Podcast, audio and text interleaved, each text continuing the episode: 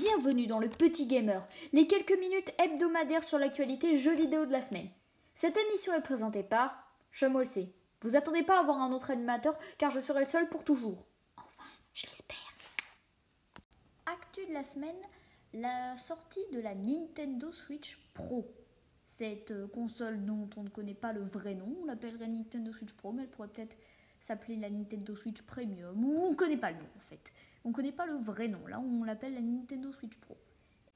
Actuellement en cours de préparation, la Nintendo Switch Pro devrait être annoncée le 15 juin lors du Nintendo Direct à 18h. Après, on n'est pas sûr qu'il parle de la Nintendo Switch Pro ou de... Oh, on sait même pas comment elle s'appelle en vrai. Alors une autre question, c'est à quoi ressemblera la Nintendo Switch Pro? On ne le sait pas encore, certains pensent que ce sera juste une Nintendo Switch classique avec un meilleur écran, de meilleures manettes, mais d'autres pensent que ce sera une Nintendo Switch qu'on ne pourra pas vraiment emporter, qui sera toujours sur un écran et on pourra mettre plusieurs cartes. Ce sera peut-être une Nintendo Switch avec un écran plus long ou des manettes plus larges.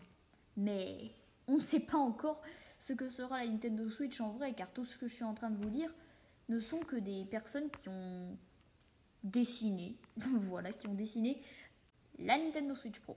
Alors maintenant, parlons de son prix. Le prix de base est de 329 euros, mais on en voit déjà qui font des réductions. Par exemple, Amazon moins 13%, du coup on a un prix de 287 euros, ou la Fnac qui fait moins 9%, donc, donc le prix à la Fnac serait de 299 euros. Parlons maintenant du procès Apple contre Epic Games. Le procès s'est fermé le lundi 23 mai et on attend toujours le résultat de la juge Yvonne Gonzalez Rogers.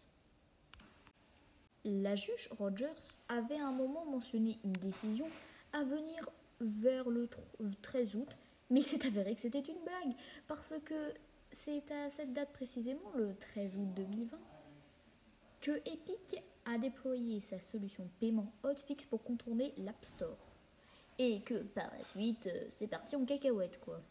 La juge n'a cependant pas fourni de date précise à laquelle elle espère prendre une décision, mais elle a dit qu'elle voulait y arriver pendant que le souvenir du témoignage est frais. Bon, Fortnite n'est plus vraiment à l'actualité en ce moment.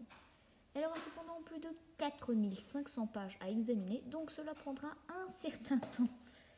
Bon, maintenant il faut savoir qui va gagner. Apple épique ce sera un match nul C'est tout pour cet épisode. À la semaine prochaine pour plus d'actu gaming.